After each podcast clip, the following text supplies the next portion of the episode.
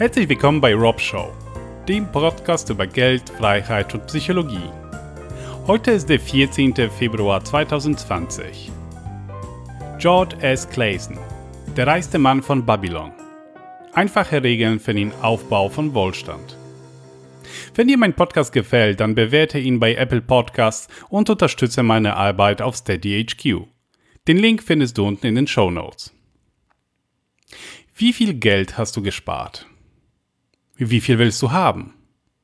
Hast du genug? Baust du deinen Wohlstand von Monat zu Monat auf oder bist du schon am Ende des Monats pleite? Es geht nicht um komplizierte Investmentstrategien oder darum, wie man finanzielle Freiheit erreicht. Es geht auch nicht darum, wie man schnell reich wird.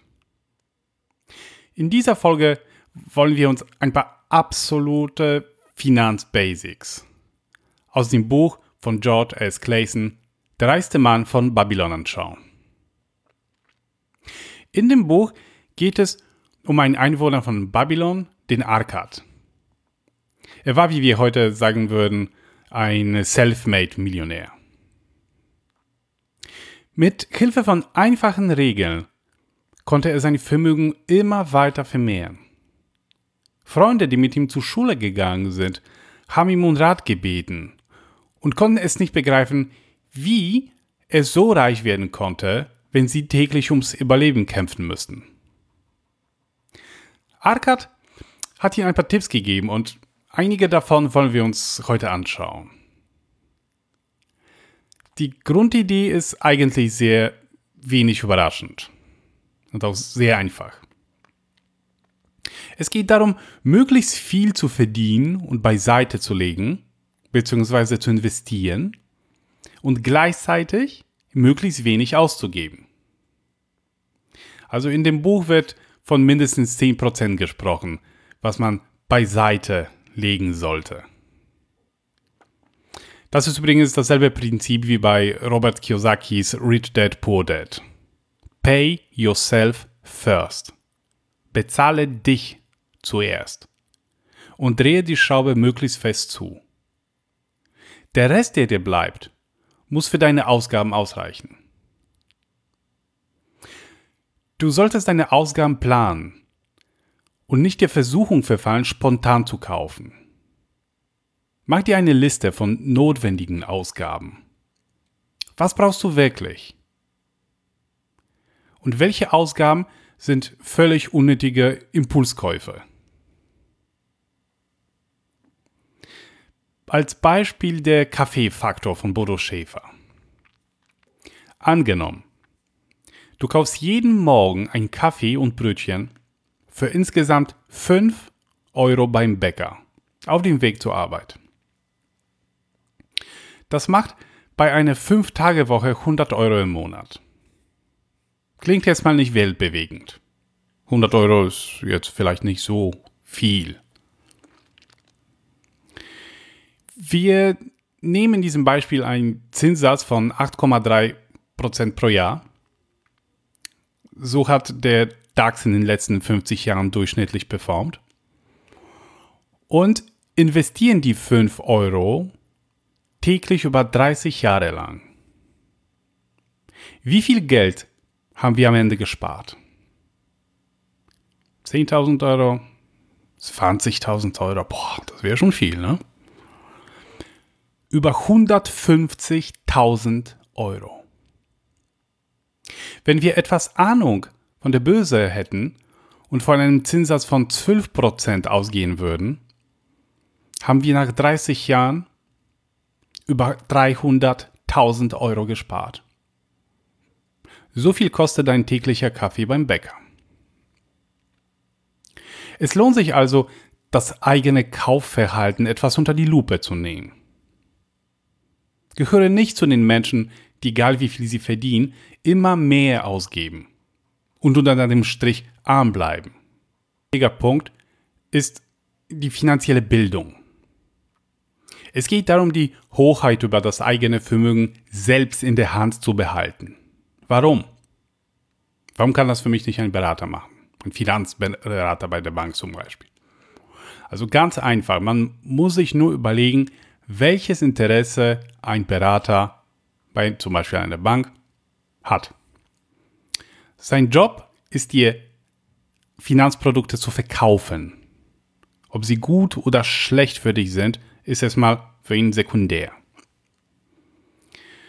Man sollte sich selbst finanziell bilden.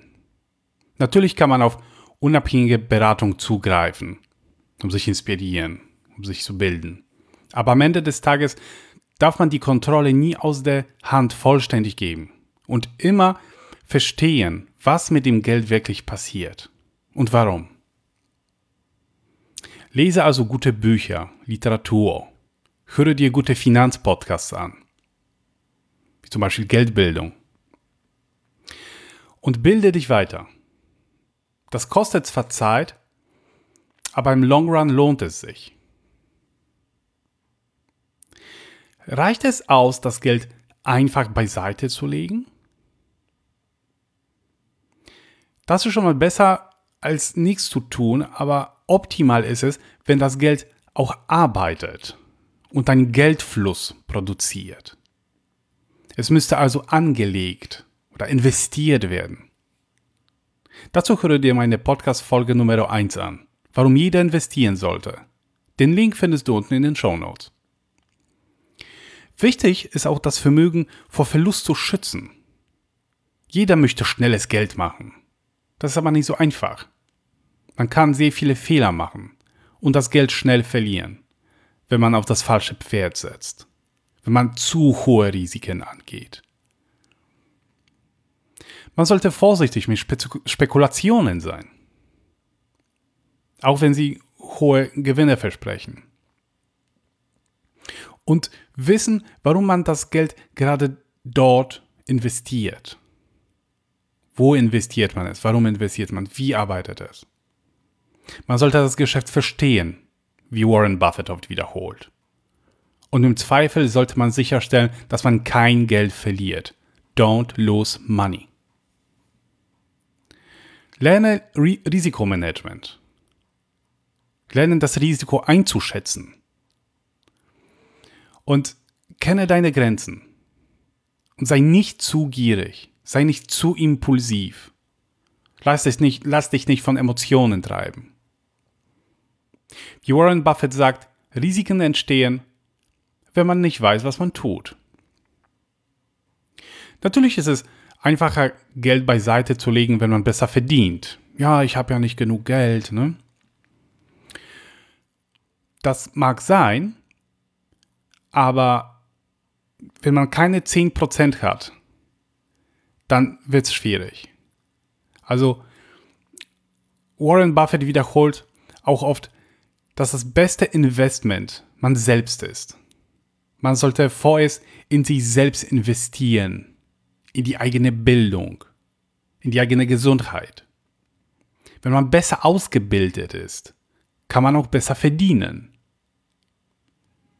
Dann kannst du vielleicht sogar 50% deines Einkommens beiseite legen und kommst mit den verbliebenen 50% auch gut aus. Und das Thema Glück. Das Glück liebt die Tatkräftigen. Man sollte Gelegenheiten nicht ungenutzt lassen. Glück kommt aber nicht von alleine, sondern öffnet sich denen, die stark danach streben und hart genug arbeiten. Am Ende noch ein Zitat. Ich stelle fest, je härter ich arbeite, desto mehr Glück scheine ich zu haben. Thomas Jefferson Vielen Dank fürs Zuhören und bis zum nächsten Mal.